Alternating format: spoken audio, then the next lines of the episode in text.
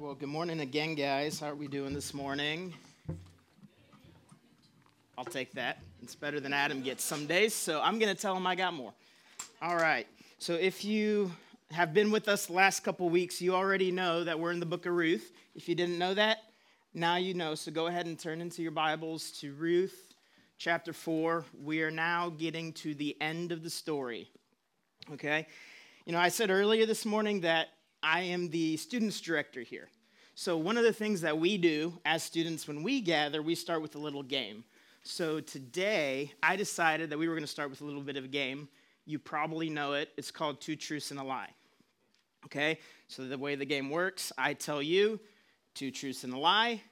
You have to figure out which one's the lie. Okay? So, I'm going to tell you three things. The first one, I was engaged three times. Second one, my middle name is Alexander.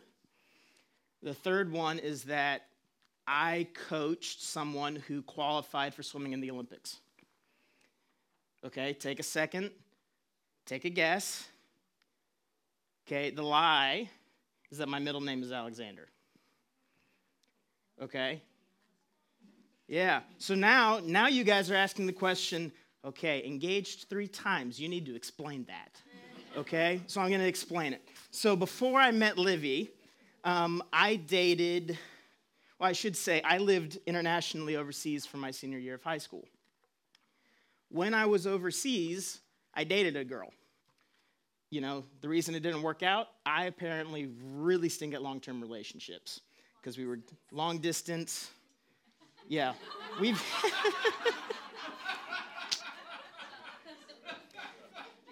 she's not going to let me live that one down for a while. Okay?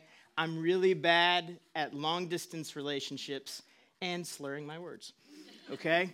So we were dating. I moved back here. It didn't work out. But over there, you know, over here, when we date, you know, at least when I grew up learning how to date, my parents told me that one of the things that I had to do was meet my girlfriend's parents, get to know them. Because if the point of dating is to get married one day, I needed to know the parents of the person that I was going to marry. Okay? What I didn't know as an 18 year old boy overseas is that in Uganda, to meet the parents meant so when's the wedding?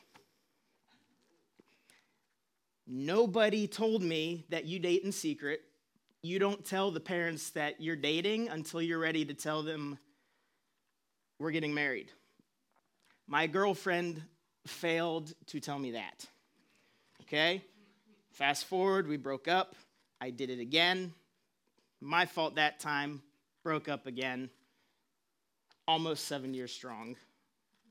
We're going. All right. So, dating in Uganda was very, very different from the way it worked at in, in the US. The marriage process over there is also different. So over here, you get engaged, you have a wedding. Before the wedding, you have what? You've got the rehearsal dinner. Happens the day before. You gather, you eat, you have a little fun. Next day, you're married. Boom, done. Over there, they don't necessarily have a rehearsal dinner, they have what's called an introduction ceremony. That ceremony can take place the day before the wedding, it can take place a week before the wedding, can take place a year before the wedding. It does not matter when it takes place. But the purpose of it is for the couple to announce their intentions formally to their friends, family, and community. They come together. We say, hey, we're getting married. We want you all, as our friends in our community, to be a part of our marriage, bless our marriage, it's still a little old school over there. So the future husband gives a dowry over to his future spouse's parents. You know, over there, it's usually a couple goats or a couple of chickens. So by marrying Livy, I saved a couple goats and a couple chickens. Okay? That's the moral of the story. Okay? In Ruth chapter 4, we begin to see what you might call Ruth and Boaz's introduction ceremony. Okay? They are coming before the community, Boaz is now following through on the promises that he made to Ruth, that he would see her cared for and loved.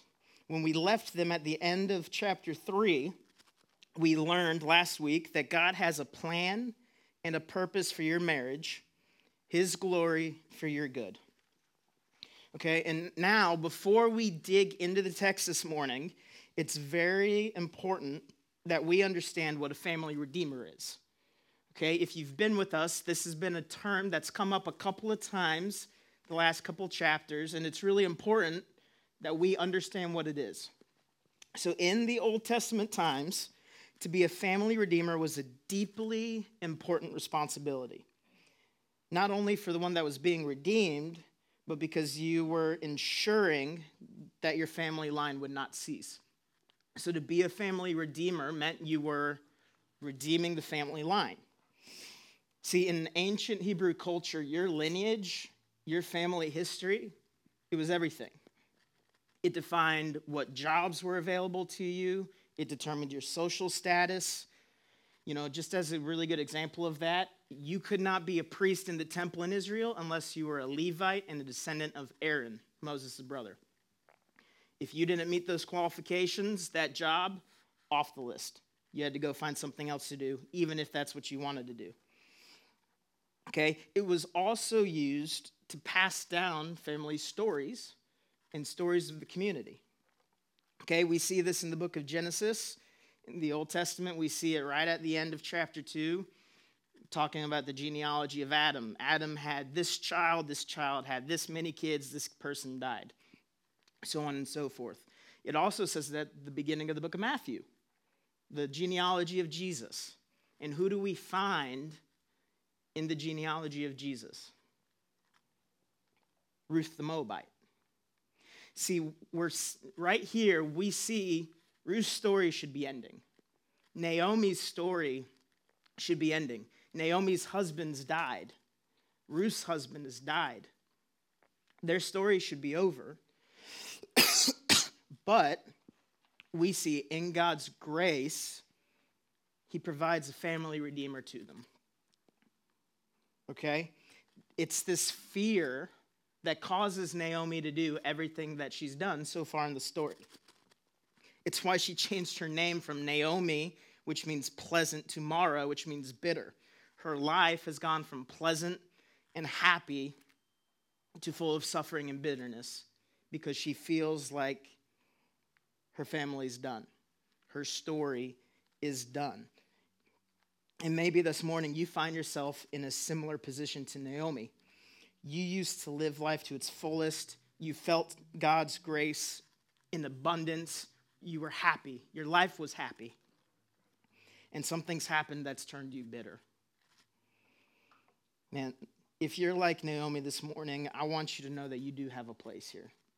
Because just like Ruth, Ruth is able to go from an outsider to an insider, an enemy of Israel to a part of the people of Israel. And if this morning you feel like you are unworthy to be a part of God's people because of whatever is going on in your life and whatever you've done, I want you to know that you have a place here with God's people. Okay? And as we begin to look at the conclusion of Ruth's story in chapter 2, this is what I want us to take away that Boaz's redemption of Ruth mirrors Jesus' redemption of us. Boaz's redemption of Ruth mirrors Jesus' redemption of us. Look with me starting in, in chapter 4, verse 1. Boaz went to the gate of town and sat there. Soon the family redeemer Boaz had spoken about came by. Boaz said, Come over here and sit down. So he went over and sat down. Then Boaz took ten men of the town's elders and said, Sit here. And they sat down.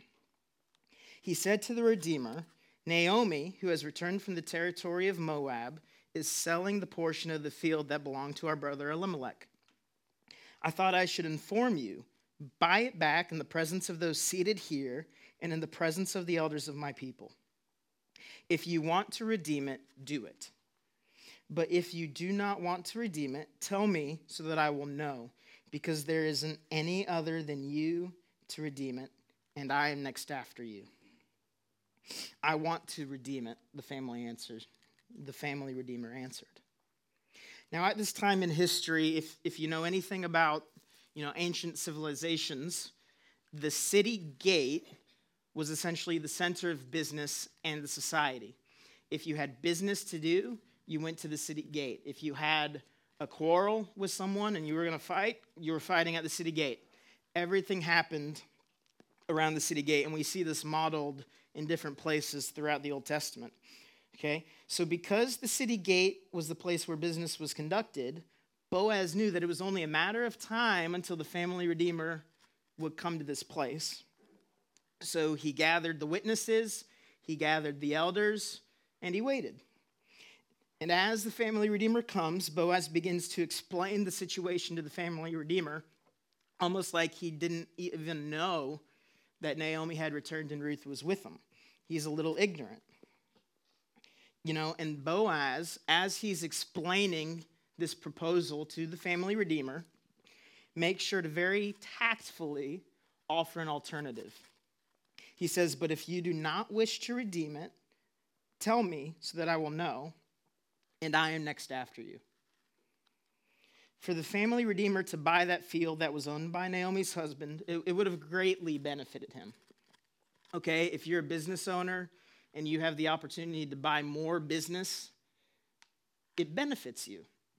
It means more income for the family redeemer, it meant a bigger harvest and more savings you know, this family redeemer is probably listening to Boaz, and in his head, he's going, I would be an idiot not to take this. Is it going to cost me? Sure.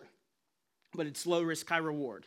I'm going to buy the land, I'm going to staff the land, I'm going to farm the land, and I'm going to reap the benefits. So without hesitation, the family redeemer just goes, Where do I sign? Where do I sign? Okay? We're also going to find out legal documents weren't a thing. How do you sign? You threw a shoe at someone. Okay, I'm not saying that's how you should do it now, just because it's in the Bible, but we'll see more about that a little later. So the family redeemer says, I want to take the land. Boaz isn't finished. Keep reading in verse 5.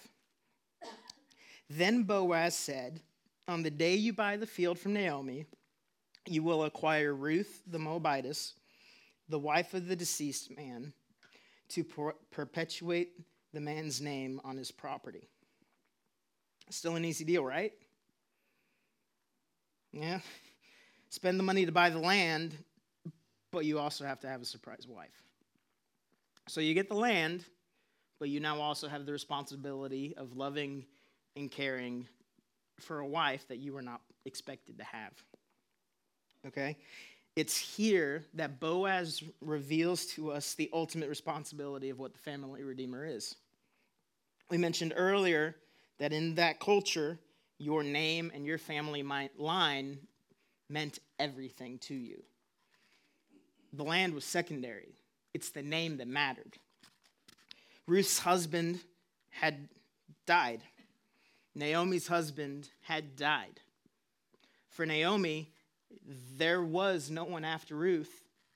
There was nothing for her to have come after her to carry on the name and the family stories.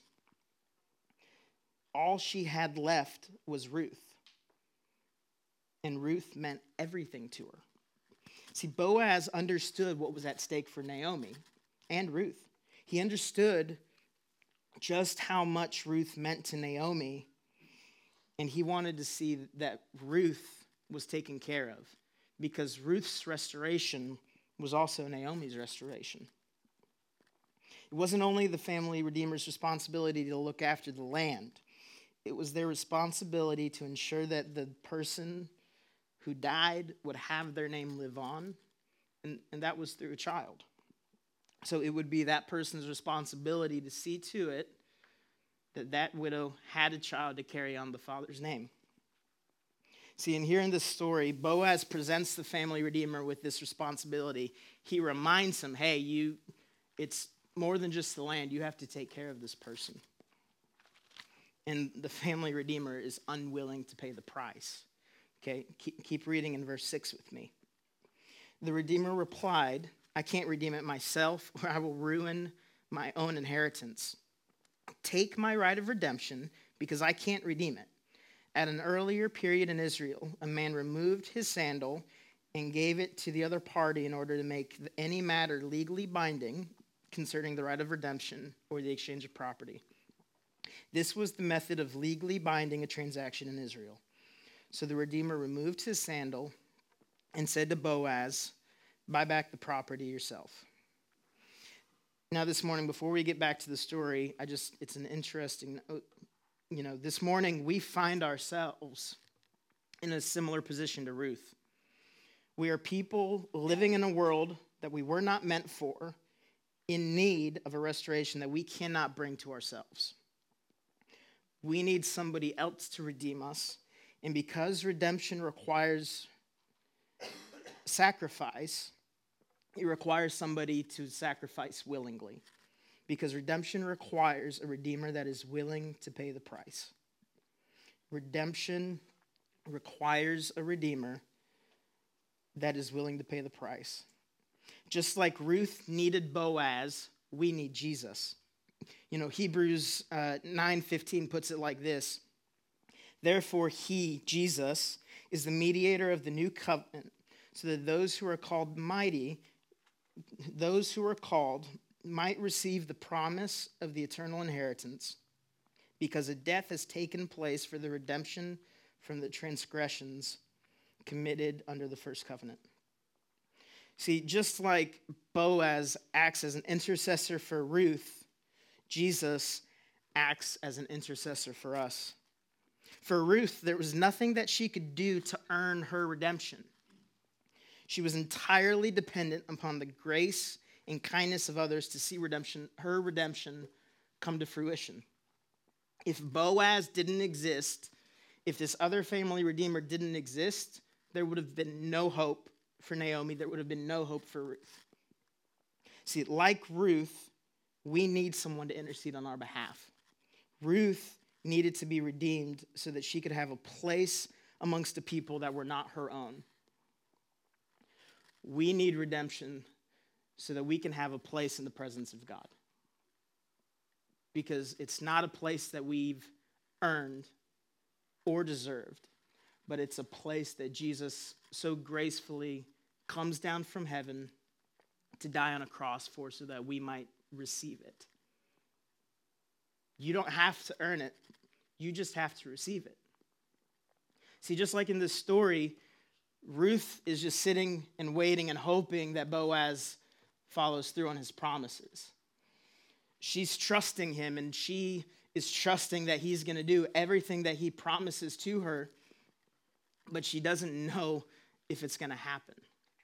See, this morning, we sit here knowing that our place has been secured because we know that Jesus has died on a cross, he has died for our sins, and he's done so willingly because he loves us. See, just as God worked through Boaz to see Ruth come to a place of restoration, he has worked through Jesus to see you restored. And the best part is that there's no catch. You just have to receive it. Jesus paid the price willingly, just as Boaz does for Ruth. Boaz offers to pay this price for Ruth willingly, selflessly, and compassionately. In fact, one, one commentator that I was reading put it so well that Boaz's actions echo the words of Jesus in Matthew 16 25, which says, For whoever wants to save his life will lose it, but whoever loses his life because of me will find it. Boaz was willing to pay sacrificially to see Ruth cared for. The family redeemer was willing to pay the price right up until the, he learned that the price would require him to sacrifice more than he was willing to risk. Jesus didn't come down, look at what the cost would be, and say, I'm out. They can deal with it on their own. Good luck. He saw how high the price was, and he still paid it. See, because of the risk, the family redeemer decides to take Boaz up on his offer to take the risk himself, and he steps aside. And here, at the end of this interaction, we see the final point that I want us to take away from this message today. The restoration of redeemed people is witnessed by others. The restoration of redeemed people is witnessed by others. Let's keep reading in verse 9.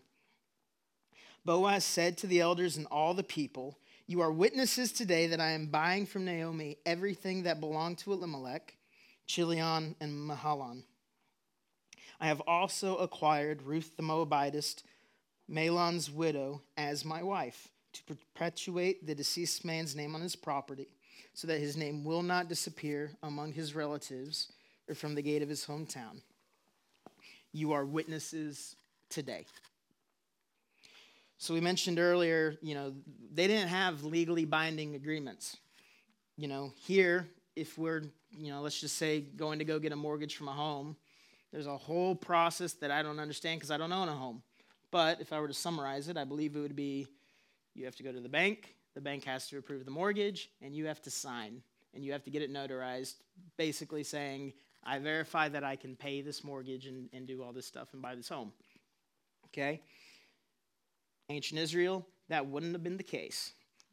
I would love, okay, if there's any realtors in the place, I apologize, but I would love nothing more if it all it took for me to buy a house was to go to the bank with a bunch of my buddies, throw a Jordan shoe at the bank loan officer, and just be like, I got you. We're good? Yes? Okay, great. And go walk into my home. Would be so much easier. But unfortunately, that is not the case. Okay, anyway, side note. Okay, the restoration of redeemed people is witnessed by others. That's the point. The restoration of redeemed people is witnessed by others. See, throughout this whole story, everybody knew who Ruth was, apparently, except for the family redeemer. She was not hiding it, Naomi was not hiding it. Everybody knew.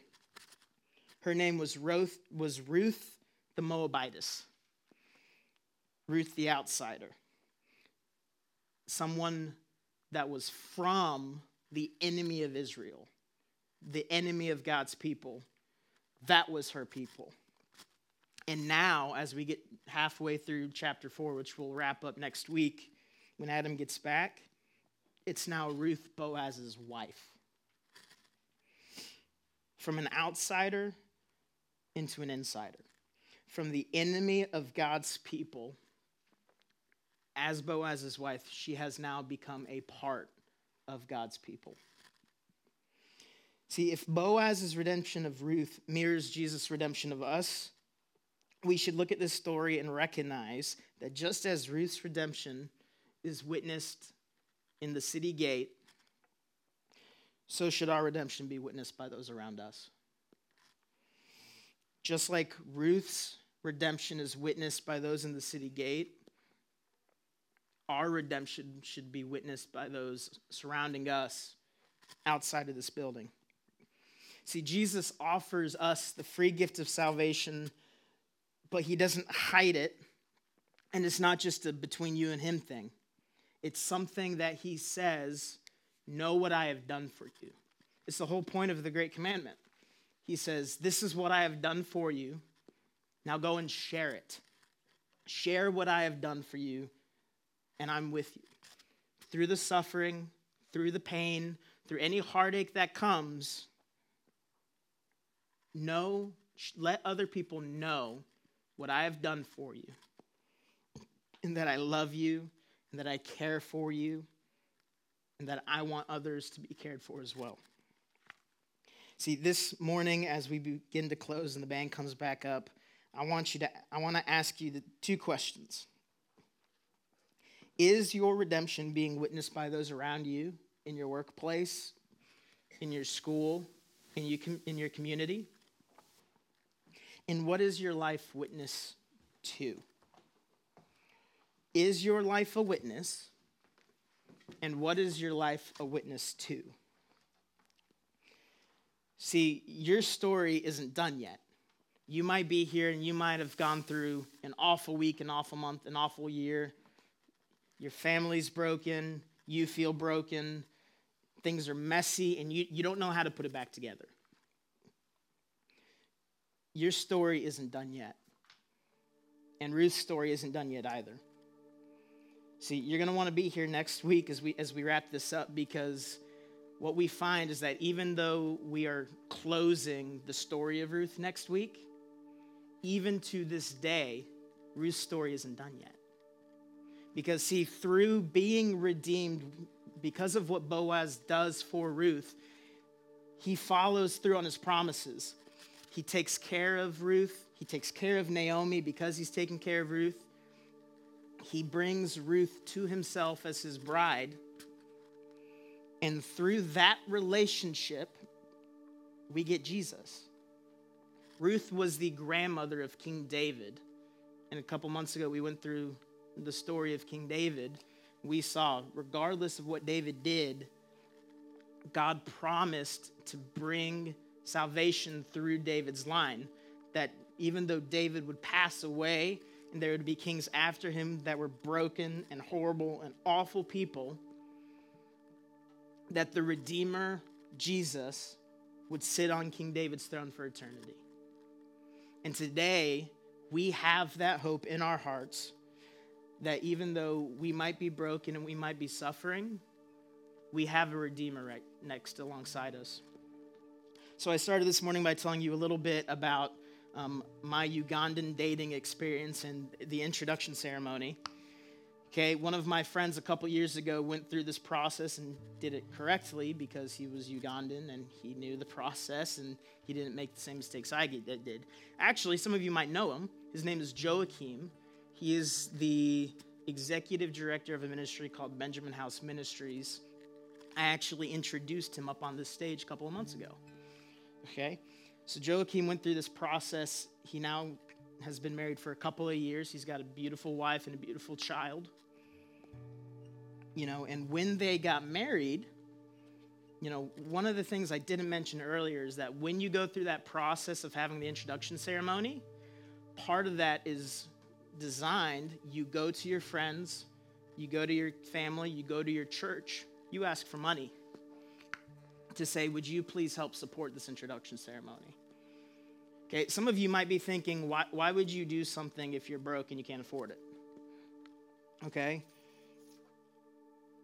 You're missing the point.